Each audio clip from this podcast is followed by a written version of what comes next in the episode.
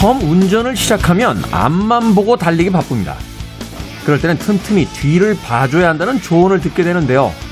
차 안에 룸미러와 양옆의 사이드 미러를 통해 다양한 각도로 뒤를 보면서 가야 비로소 제대로 안전 운전을 할 수 있게 됩니다. 그런데요, 만약 뒤에 비치는 것들이 거대하며 위협적이라면 어떨까요? 과연 앞으로 나아갈 수 있을까요? 돌아볼 것이 너무 많아서 제대로 전진할 수 없는 정치권의 풍경. 우리는 언제까지 반복해서 보게 될까요? 인사청문회가 있던 한 주일입니다. 김태현의 시대음감 시작합니다.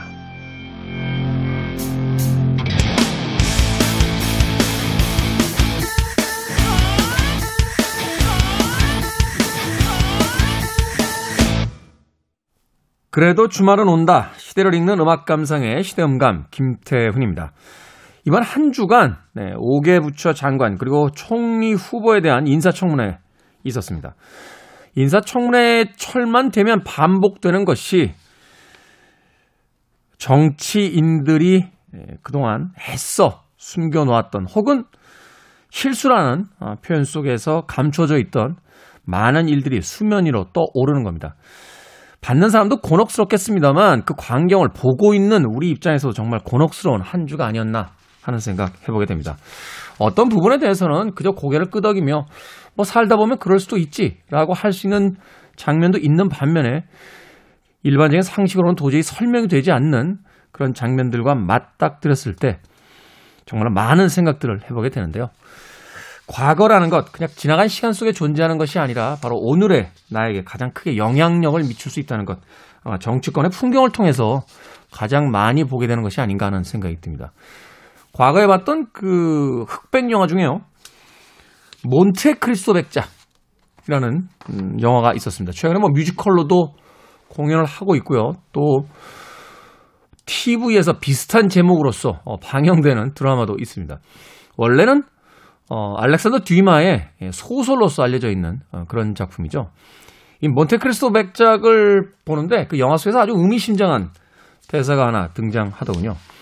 복수를 하는 한 남자가 자신을 사지로 몰아넣은 자를 눕히며 예, 이런 대사를 합니다. 너를 눕힌 것은 나의 칼이 아니라 너의 과거다. 하는 이야기. 하, 멋있지 않습니까? 이런 얘기는 제가 했어야 되는데 수많은 문학 작품 속에서 작가들이 이미 다 끝내놨습니다. 우리들을 쓰러뜨리는 것은 어쩌면 누군가의 비난이나 어떠한 제도적 장치들이 아니라 바로 우리의 과거가 아닌지 다시 한번 겸손하게 예, 들여다보는 그런 시간이 있어야 될 것 같습니다. 자, 김태현의 시대음감, 시대 이슈들 새로운 시선과 음악으로 풀어봅니다. 토요일과 일요일, 일라디오에서는 낮 2시 5분, 밤 10시 5분 하루 두 번 방송되고요. 한민족 방송에서는 낮 1시 10분 방송이 됩니다. 팟캐스트로는 언제 어디서든 함께 할 수 있습니다. 데프레파드의 음악으로 어, 답답한 마음 한번 뻥 뚫어봅니다. Let it go!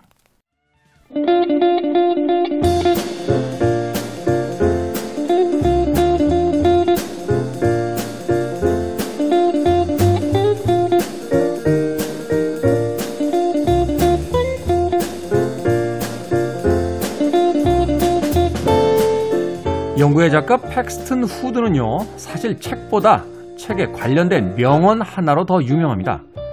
사귀는 친구만큼 읽는 책에도 주의하라. 습관과 성격은 전자만큼이나 후자에게서도 영향을 받기 때문이다. 여러분은 요즘 어떤 책들을 곁에 두고 자주 시간을 함께 보내고 계십니까? 우리 시대의 책 이야기, 책은 북! 어제에 이어서 정현주 작가님, 그리고 생선 작가님 나오셨습니다. 안녕하세요.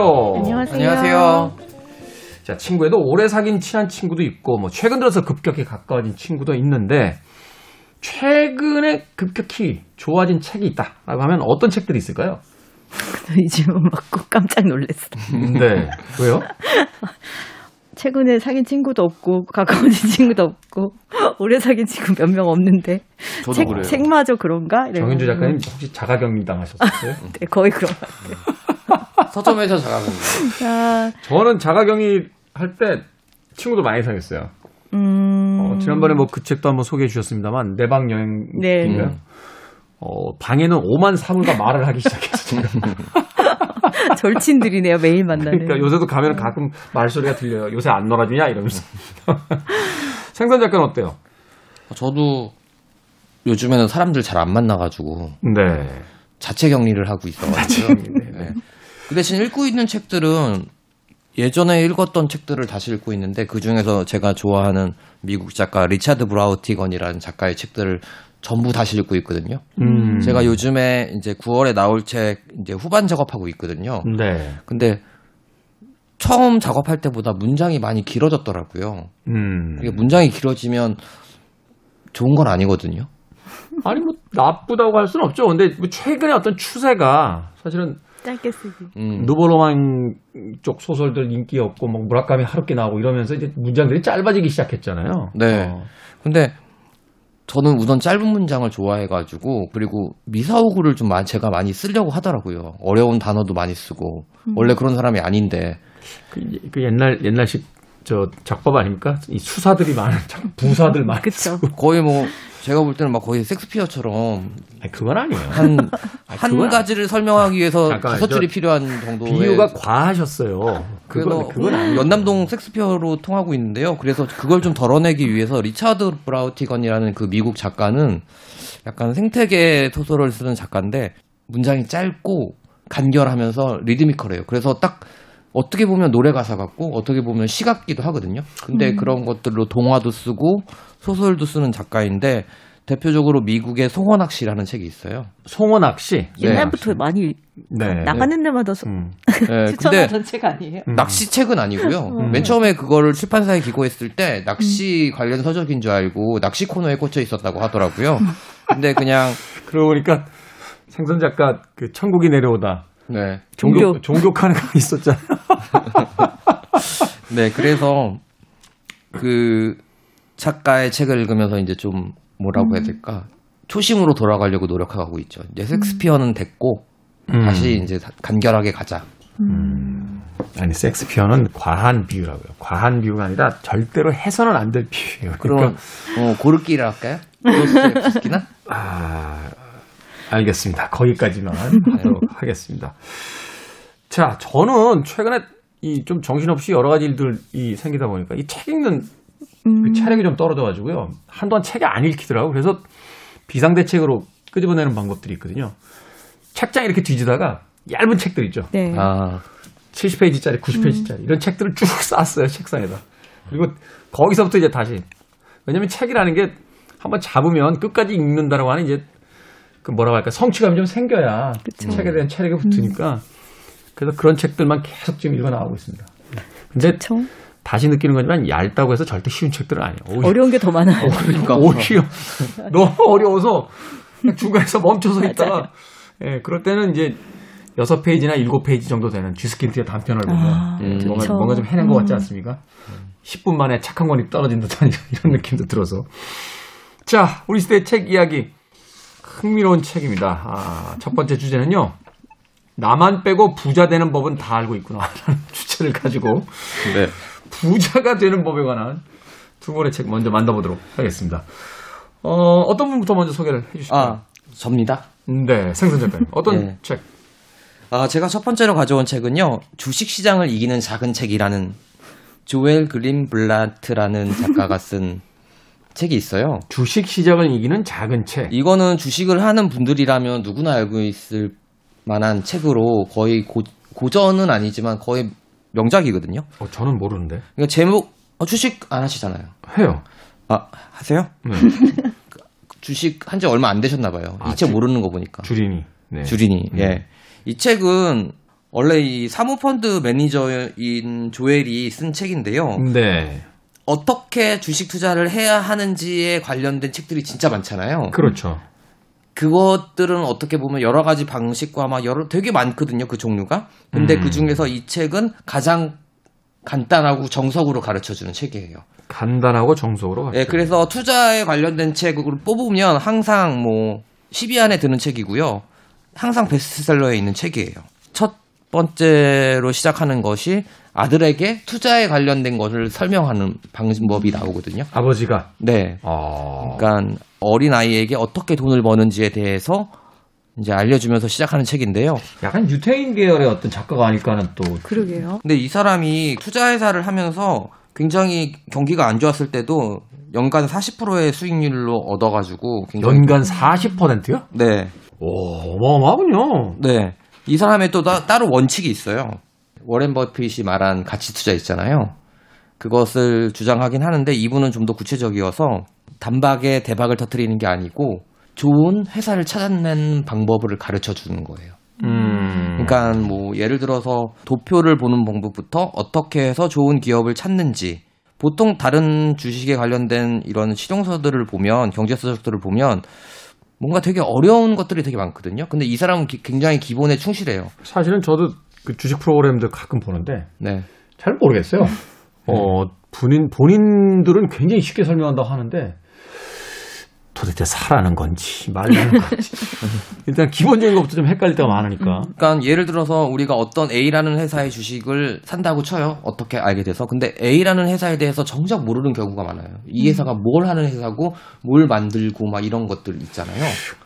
그 예전에 어떻게 이게 재무 구조가 돼 있고 사장은 누구고 임원진 구성이라든가 배당이라든가 그다음에 어떤 사회 공헌을 하고 있는가 이런 것들을 모르고선 그냥 수치로만 해서 계산해 가지고 이제 투자하시는 분들이 많은데 이 주식 시장을 이기는 작은 책에는 어떻게 이제 가장 기본적으로 자기가 투자할 회사에 대해서 홈페이지를 가봐라. 음. 를 시작해서 이 사장의 인터뷰를 읽어봐라. 뭐 이런 음. 식으로 해가지고 이 회사에 대한 뭔가 가치, 숫자적 가치가 아닌 경제적 가치가 아닌 어떤 그런 윤리적인 경영 이념이라든가 이런 것들을 좀 파악해가지고 투자를 조심스럽게 해봐라라고 하고 마치 자기 회사를 경영하는 것처럼 자기가 투자하는 회사에 그렇게 사랑을 좀 주는 것이 더 주식 투자에 좋은 방법이라고 설명하고 있습니다. 가장 기본적인 어떤 이야기를 우리는 저 지나치게 되는데 그 기본적인 이야기들을 하나씩 챙겨서 찾아봐라 하는 네. 이야기를 담고 있는 거군요. 네. 사실은 제가 투자운용사의 그 대표이신 존리 아. 화제가 좀 됐었죠. 어, 존리 작가하고 한두 번 정도 인터뷰를 했는데 존리 작가가 가장 황당해하는 이야기를 들려주셨어요. 한국 사람들이 주식을 하다 다 망했다라고 해서 주식에 대한 이 좋지 않은 인식들이 굉장히 많았다. 그래서 물어본답니다. 어, 어떤 키에서 주식을 하다 망했는가라고 했더니 어, 상패가 됐다. 상장 폐지. 음. 그 존리 이 작가의 이야기는 상장 폐지가 되는 회사를 골라내긴 그렇게 쉽지가 않다. 그렇죠. 어떻게 그런 회사들을 그렇게 많이 골라낼 수 있는지도 놀랍다. 그두 번째로는 그러면 그 회사가 뭘 하던 회사냐? 라고 물어보면 글쎄요, 뭐 반도체 쪽이었다나. 뭐 이렇게 이야기를 한다는 거예요. 그 존리 작가 입장에서는 아니 자기 돈을 맡긴 회사인데 그 회사가 뭘 하는지도 정확하게 모른 채 결국 이건 투자가 아니라 아, 그 테이블 위에서 패가 뒤집어진 채 무슨 패인지 모르는 상태에서 돈을 거는 도박과 뭐가 다르냐. 아, 이런 투기죠, 투기. 이런 방식으로는 그 주식을 통해서 건장한 어떤 재테크가 이루어질 수 없다. 아, 건강한 뭐 이런 이야기를 하시더군요. 그러니까 그런 어떤 이야기가 이제 맥락을 같이 하는 거네요. 일단은 네. 이 회사의 홈페이지에 들어가서 이 홈페이지 속에서 이 회사가 무엇을 하는 회사인지에 대한 이해가 좀 있고 네. 주요 경영진들의 인터뷰를 찾아봐서 네. 이 회사에 대한 어떤 설립 목적부터 이 회사를 실질적으로 운영해 가는 사람들이 어떤 사람인지에 대한 신뢰할 수 있는 사람들인지에 대한 부분들을 다시 한번 확인해 봐라. 그리고 숫자적인 경제 지표는 그 뒤에 이제 찾아보면 된다. 이렇게 맞습니다. 이야기를 하는 거군요. 잘하시네요. 아, 그래서 여기서 이제 고맙습니다, 칭찬. 네, 책에 나오는 것 중에서 히- 뭔가 팁이 될 만한 거는 이게 전자 공시 시스템이라는 게 있대요. 네. 저도 가봤거든요. 그러니까 인터넷 사이트인데 이제 검색창에 전자 공시 시스템이라고 하면 우리나라에 이제 주식 상장된 회사들의 모든 자료가 다 나와요. 음. 그 회사들이 주주총회를 하고 그다음에 어떻게 할든지 연말 결산이라든가 이런 것들이 모든 서류들이 다 나와 있- 있거든요. 그걸 보면서 그 회사를 좀 파악하라고 하더라고요. 네. 그래서 저도 들어가서 봤는데 정말 흥미로운 회사들이 많아요. 찾아보면. 그러니까 우리나라 이제 뭐 하면 한 3천 개 정도 있으니까 3천 개 정도 쭉 보면 되거든요. 그러니까 하루에 몇 개씩 보면 금방금방 봐요. 음. 어떻게 이제 경제가 흘러가는지 대충 알게 돼요. 그 거만한 눈동자 뭡니까? 저를 쳐다보면서. 아, 제가 오늘 그 있잖아요. 나만 빼고 부자 되는 법은 다 알고 있구나라는 책인데, 그래서 요즘에 이제 주식이 굉장히 또 열풍이잖아요. 네. 코인도 그렇고, 근데 저는 코인은 좀 아직 잘 모르겠고, 주식을 저도 투자를 하는데 제가 대학교 때부터 그쵸. 시작했거든요. 네.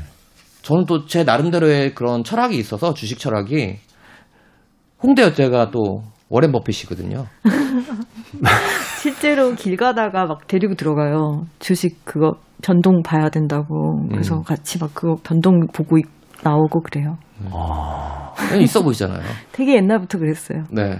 근데 저는 이제 감성 주식이라고 해가지고, 내 나름대로의 그런 게 있거든요. 초기 와요?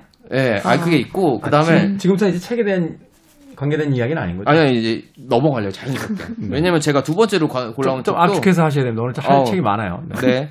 제가 두 번째로 골라온 책은 아, 슈퍼 개미들에 대한 책이에요. 우리가 보면 일- 그냥 일반 투자자를 개미라고 하잖아요. 슈퍼 개미들에 대한 책인데 우리나라 슈퍼 개미들이 아니고 일본의 주식 부자들이라는 책이 있어요. 일본의 주식 부자들. 예. 나는 이런 생각으로 이 회사 주식을 샀다라는 주- 이제 제목을 부제를 가지고 나온 책인데 제가 이 책을 알게 된 게 제가 재작년에 교토에서 좀 오랫동안 머물렀었는데 매일 네. 가던 카페가 있는데 아침 일찍 가면 아침 일찍부터 앉아 계시던 좀 은퇴하신 아저씨가 계셨어요. 네. 그럼 항상 노트북으로 주식 그래프를 보시고 그다음 책을 항상 읽으시더라고요. 음. 그래서 아 이분 주식 하시는 분이구나 해가지고 말을 걸게 됐거든요. 근데 이분이 읽고 있고 추천해 주셨던 책이 바로 일본의 주식 부자들이었거든요. 음. 근데 제가 이제 귀국하고 나서 서점 가보니까 베스트셀러에 올라와 있더라고요. 일본의 주식 부자들 30명에 대한 개별 인터뷰를 해서 어떻게 해서 자기는 슈퍼개미가 되었나라는 이제 투자 원칙들이 다 있더라고요. 네. 30명마다 다, 다, 다 달라요. 다 다르겠죠? 그러면서 이제 주식 공부를 본격적으로 이제 시작했었거든요. 예전엔 감성 주식으로만 하다가 제 느낌과 감성에 맞는 회사들만. 그러니까 필로 했다는 거죠, 필로. 예. 근데 아이러니하게 제가 이제 약간 주식에 대해서는 조금 어느 정도 눈이 트였는데 감성 주식을 할 때보다 수익률은 더 안 나요. 이게 좋은데요? 음.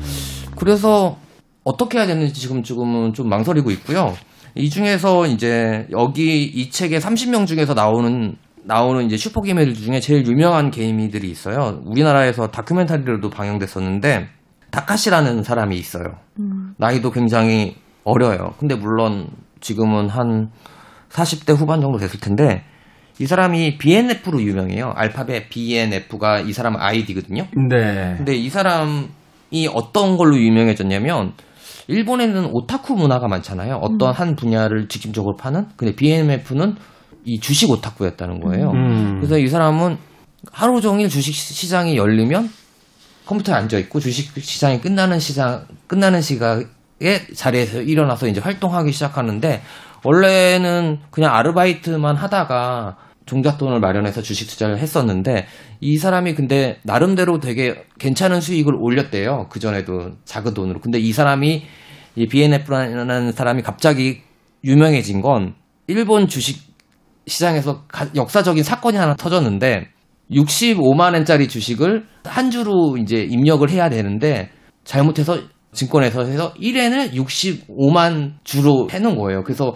65만 엔 하던 주식이 1엔에 파는 거예요. 근데 음. 그거를 사람들은 그냥 넘겼거든요. 근데 네. 이 BNF라는 사람이 맨 처음에 이거 뭐지 하고선 10주를 샀대요. 음. 근데 거래가 되더래요. 네. 시스템 오린 줄 알았는데. 음. 그래서 15분에 걸쳐서 7만 주를 샀대요. 그럼 65배 예. 수익률이 났단 말입니까? 그래서 6,500%? 네. 그래서 원래는 1,700만 원으로 시작해서 이걸로 해서 5천억을 벌었다. 와, 근데 어떻게 보면 이게 증권회사의 실수잖아요. 그렇죠. 근데 돌려줄 의무가 없다는 거예요. 그래서 그 증권회사는 1조 원이라는 손해를 보고 파산했어요. 그래서 지금도 이, 이 사람이 완전히 BNF가 그걸로 진짜 그 얘기는 뭡니까? 그 증권회사 실수할 때를 우리가 기다려라. 기다리기 위해서는 1년 365일 아 1년 365일은 아니죠. 주말엔 장이 안 열리니까. 예. 하루에 꼬박꼬박 9시부터 몇 시까지는 앉아서 그걸 봐야 된다 이런 이야기를 저희에게 좀 해주실 겁니까? 근데 어, 이 사람은 이렇게 얘기해요. 시장은 정직하다. 그리고 투자자도 정직하다.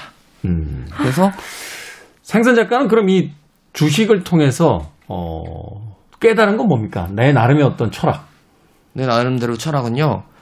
아, 우리가 뉴스에서 일어나는 경제 뉴스가 아니어도 그냥 사회 뉴스나 연예 뉴스 이런 것들을 봐도 그냥 우리하고는 별로 큰 영향이 없을 거라고 생각하잖아요. 그렇죠. 뭐 그리고 먼 나라에서 일어나는 전쟁이라던가 테러라던가 어떤 사건에 의해서 전혀 영향을 받지 않는다고 생각하는데 주식을 하고 난 후부터는 저 멀리 나라에서 전쟁이 나도 그 다음날 주식 시장의 숫자로 변동이 되니까 어 이게 세계가 다 연결되어 있구나라는 걸 저는 음. 문득 알게 되었어요. 소위 증시라고 하는 주식이라는 것의 어떤 숫자로서 움직이는 걸 보면 네. 아, 전 세계 모든 작은 사건들마저도 우리의 삶과 직접적으로 연관이 되어 있구나 하는 것을 알 수 있었다. 예를 들어서 뉴욕에 있는 뉴욕 타임즈에서 한류에 대한 기사가 딱 실리잖아요. 그럼 그 다음날 한류 문화에 대한 뭐 예를 들어서 김치를 만드는 회사라든가 음식을 만드는 행- 회사라든가 아니면 그런 엔터테인먼트 주식이 갑자기 또 올라요. 음. 그래서 그런 걸 보면서 아 예전에는 관련주라고 하는 네 예전에는 멀 뭐지 세상이 그렇게 좀 멀리 있고 나하고는 상관없는 줄 알았는데 이게 다 연관이 되어 있구나라는 거를 알게 되었습니다. 생성 작가는 수익률이 얼마나 됩니까? 전 좀 돼요. 음악 한 곡 들으면서 마이너스 15입니다. 마, 마이너스 15요? 네. 거짓말인 것 같고 네, 음악이 나가는 동안 본격적으로 좀 여쭤보도록 해야 될 것 같습니다. 80년대에 미국의 West Coast를 대표했던 락 밴드죠. 저니의 음악 주식하다 보면은 다 희비가 엇갈리곤 합니다. Separate Ways 듣습니다. 저니의 Separate Ways 듣고 오셨습니다. 김태원의 시대음감 정현주 작가, 생선 작가와 함께 우리 시대의 책 이야기, 책은 북 함께하고 있습니다. 앞에서는 이제 생선 작가가 아, 골라준 나만 빼고 부자 되는 법 다 알고 있구나 하는 제목에 맞는 두 권의 주식 시장에 대한 책 소개를 해주셨고요. 이번엔 정현주 작가님 네, 네. 소설에 나타난 한국 20대 여성의 현실 네. 묵직합니다. 또 최근에 이제 화제가 되고 있는 네. 또 어떤 그런 주제를 담고 있을 것 같은데 네. 어떤 책인지 첫 번째 책부터 좀 소개해 주시죠. 네, 첫 번째 책은 아마 많은 분들이 이미 읽으셨을 것 같은데 두 번째 책을 소개하기 위해서 이제 앞에 같이 비교해 보려 가지고 나온 거예요. 네. 근데 제가 이 책을 찾아보면서 이게 2015년 책이었다고 되게 옛날 책인 것 같은데라는 생각이, 들었어요. 아, 그만큼 우리가 굉장히 빨리 변했구나라는 생각이 들었는데 첫 번째 책은 장강명 작가의 한국이 싫어서입니다. 한국이 싫어서 네. 장강명 작가. 네, 2015년 이맘때 굉장히 유행하기 시작한 단어가 있어요. 헬조선이라고. 음, 그 헬조선 탈출기라고들 많이 얘기를 했던 건데 장강면 작가는 공대를 나왔어요. 네. 그래서 건설회사를 다니다가 신문 기자가 돼서 11년 동안 신문 기자로 활동을 했거든요. 그러다 보니까 글이 굉장히 르포 형태의 글들을 많이 쓰고 있고 또 소설도 다 그냥 사실 취재를 기반으로 하고 있거든요. 네. 이 책은 주인공 개나라는 여자가 20대 후반의 직장 여성이고요. 그냥 한 서울에 있는 중위권 대학을 졸업했고 금융회사 신용카드 팀에서 일을 하는 여인이에요. 정말 꾸역꾸역 일을 하는 거예요. 일의 의미도 찾지 못하겠고 평균 이하의 삶을 살아가야 되는 아직 신입 정도의 상황이니까 비전도 없고 가장 싫었던 건 출퇴근 지옥철이었던 거죠. 음. 그래서 이제 한국을 떠나기로 합니다. 31살까지 이제 워킹 홀리데이 가능하잖아요. 그래서 호주로 워킹 홀리데이를 갔어요. 근데 거기서 사람들이 이제 말리잖아요. 막 너 지금 갔다 오면은 경력도 단절되고 안 그렇죠. 된다. 그때 걔네가 뭐라고 얘기를 하냐면 나더러 왜 조국을 사랑하지 않냐고 하던데 조국은 나를 사랑하지 않거든. 음. 그러면서 애국가 가사 알지? 거기서 뭐라고 해? 하나님이 보호하는 건 내가 아니야 대한민국이라는 나라야. 나는 그 나라를 길이 보전하기 위해서 있는 사람이고 음. 호주 국가는 안 그래. 호주 사람들이요 기뻐하세요. 우리들은 젊고 자유로우니까요로 시작해서 우리는 빛나는 남십자성 아래서 마음과 손을 모아 일한다. 끝없는 땅을 나눠 가진다. 이런 국가를 가진 나라야. 나는 음. 거기로 갈 거야. 사실 그 대사는 람보 2에 나왔던 대사였거든요. 우리가 국가를 사랑하는 만큼 국가도 우리를 사랑해줬으면 좋겠다. 아, 그 실버스터 스텔론의 유명한 대사였는데. 네. 그래서 이제 갑니다. 그러면서 아 내가 생각해 봤는데 나는 먹을 걸 관심이 많아. 그 식재료가 싼 나라로 갈 거야. 뭐 이런 다 적어봐요. 햇볕이 잘 드는 동네가 좋고 나는 주변 사람들이 많이 웃고 기뻐하는 모습을 나도 기뻐. 그러 그게 전부야. 그런 나라를 찾아갈 거야. 그래서 호주에 갔어요. 그래서 이제 설거지 알바를 하면서 어학원을 다니다가 네. 이제 회계학 대학원에 들어갔어요. 이제 호주에서 좀 안정되는 것 같았는데 이 여인이 떠날 때 남자친구가 있었는데 못 가게 하거든요.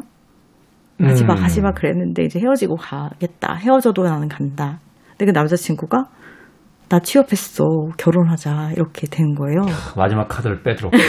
네. 그래서 마침 방학이라 한국에 들어왔는데 남자친구는 이제 안정적인 직장을 가졌고 아파트도 이제 샀고 막 이런 거예요. 아파트를 사요? 어, 아파트가? 있어. 아파트가 있어요. 한국 20대 여성의 현실을 이야기하기 위해서 한국 20대 남자의 현실을 왜곡하고 있는. 그런데요. 그래서 이제 다 갖춰줬는데 그래도 자기는 한국이 불안 불편한 거예요. 왜냐하면 문- 이제 직장 문화 너무 답답하고 시급도 낮고 성평등이 없고 그러니까 시댁 어른이 될 사람 만나니까 너무 숨막히고 미래는 불투명하고 그래서 떠나면서 이제 말을 해요. 사람은 가진 게 없어도 행복해질 수 있어. 하지만 미래를 두려워하면서 행복해질 수는 없어. 나는 두려워하면서 살고 싶지 않아. 음. 이게 이제 2015년에 나와가지고 굉장히 화제가 됐거든요. 네. 근데 지금 다시 보니까 저도 그때는 어 되게 재밌다라고 생각하고 파격적이다. 네. 음. 근데 어 가진 게 없어도 행복할 수 있어가 지금은 벌써 이건 아닌 것 같은데라는 생각이 이런 생각을 해보게 됩니다. 어, 가진 게 없어도 행복해질 수 있어 라고 얘기하는 건 너무 선언적이고 추상적인 표현인 것 같은데 그러면 거꾸로 우리는 왜 불행한가? 가진 게 없어서? 꼭 그렇지만은 않은 것 같아요. 많이 가진 사람들도 불행함을 이야기하는 걸 보면 제가 내렸던 결론은 결국 내 삶을 내 의지대로 살 수 없다는 거. 그렇죠. 그 자유를 박탈당했다는 것에 대한 어떤 괴로움들인데 사실은 그 자유라는 건 그럼 뭘까? 아, 거기에 대한 어떤 질문들을 계속 던지고 있는 거죠. 그러니까 그렇죠. 우리가 꼭 해야만 되는, 그러니까 어쩔 수 없이 해야만 되는 일과 내가 하고자 하는 일의 이 균형이 어디서 맞느냐. 네. 온전히 내가 하고 싶은 일만 하면서 사는 사람은 없을 테니까. 그게 아닐까 하는 또 생각을 해보게 되네요. 네, 어. 맞아요. 그래서 2015년에 장경문 작가는 삶의 질에 대해서 이야기했다면 2021년에 화제가 되는 소설이 있습니다. 이 책을 소개하기 위해서 지금 장강명 작가의 책을 네. 희생양으로 지금 사용하십니다. 아니, 비교를 해보자는 거죠. 네. 제이커브를 아십니까? 제이컵이요? 네. 뭐죠 이게? 아, 비트코인 하는 사람들 사이에 쓰는 은어인데요. 네. 아. 급상승. 아, 이렇게 바닥 치고 올라가는 거? 네, 쫙 올라가는 것을 차트 급상승을 뜻하는 은어입니다. 아, 그래요? 이거 되게 네. 유, 유톤이라고 안 하고, 유컵이라고 안 하고, 제이컵이라고 제이는 한다? 밑에 짜- 작으니까 쭉 아. 올라가는 거를 아. 의미하는 거예요. 그래서 책 제목은 달까지 가자. 달까지 가자. 네. 귀엽다. 이게 어. To the Moon이거든요. To the Moon. To the Moon. 음. To the Moon의 Moon이 그들이 쓰는 이제 은어 중에 하나인데요. 차트 급상승을 달까지 가자 이렇게 그들이 말한대요.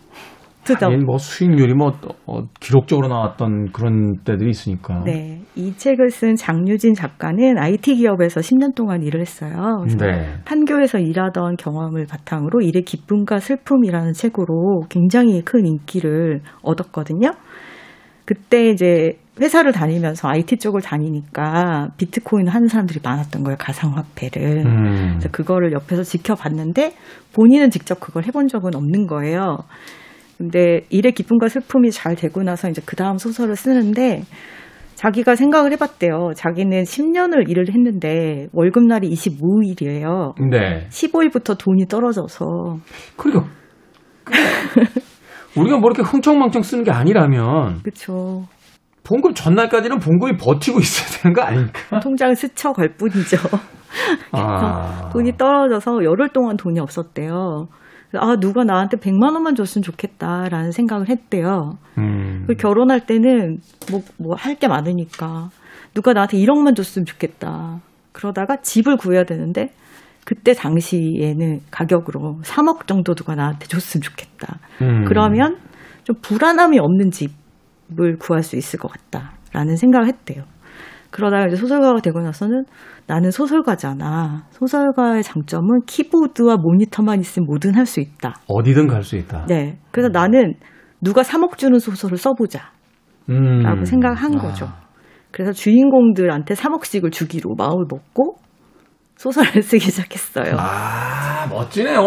네. 발상이. 저 여기, 여기에 너무 쿨했어요. 진짜. 아, 내가 평상시에 하고 싶었던 것들을 내 소설 속에 현실에선 불가능하지만 내가 신이 될 수 있는 소설 속의 주인공들에겐 그걸 한번 주어보자. 네.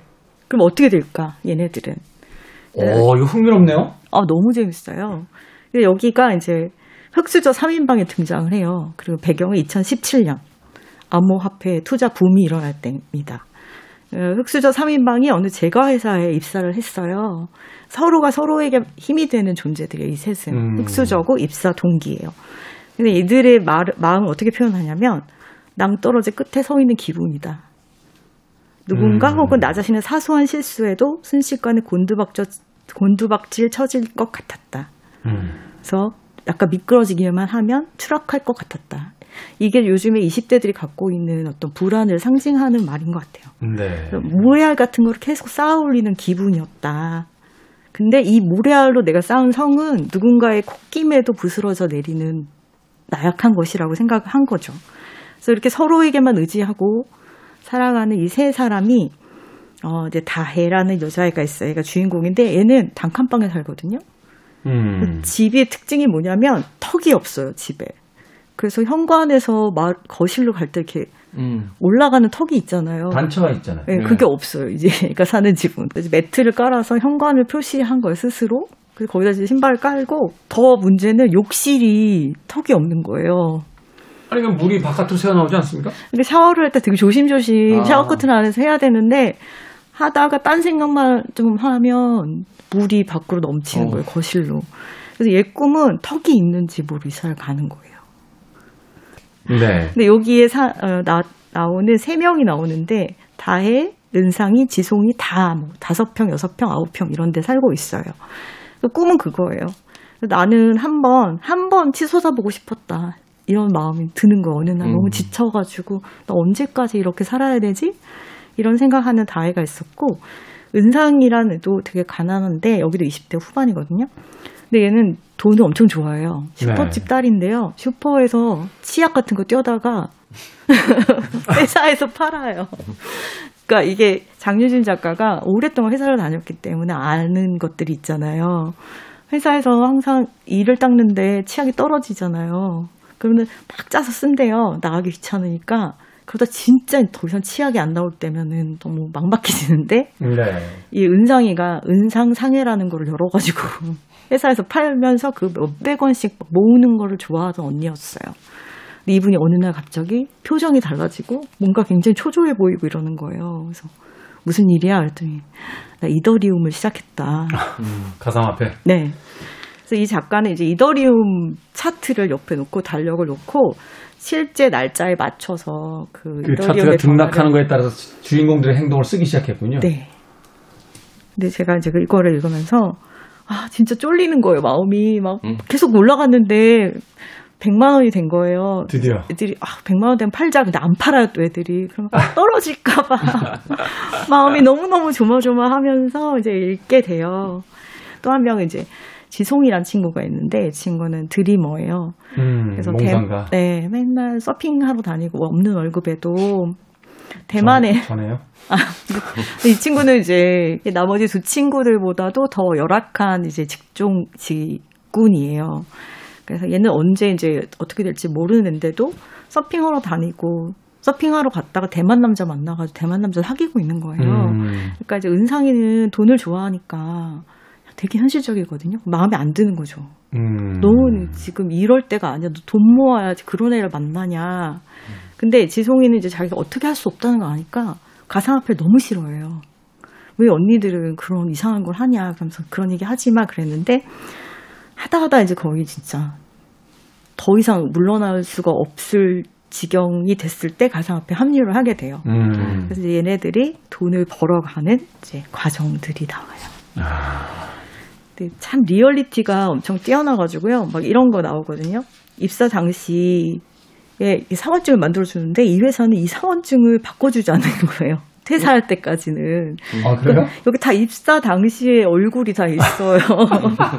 근데 여기서 보면은 통상 이력서 사진은 실물보다 더 잘 나온 사진을 하잖아요. 네. 나중에 사내 메신저로만 얘기하다가 만나면 서로 못 알아볼 그 정도로 달라져 있다. 근데 거기서 뭐라고 얘기하냐면, 근데 그 간극이 뭔가 이상한 간극이 있는데, 횡한 공간과 있, 있다. 살이 찐 사람도, 살이 빠진 사람도, 아주 많이 찐 사람도, 늙은 사람도 다 그 안에 뭔가 알 수 없이 원래 있던 자리에서 뭔가 빠져나간 것 같은 얼굴 모습들이다. 현재의 모습이. 음.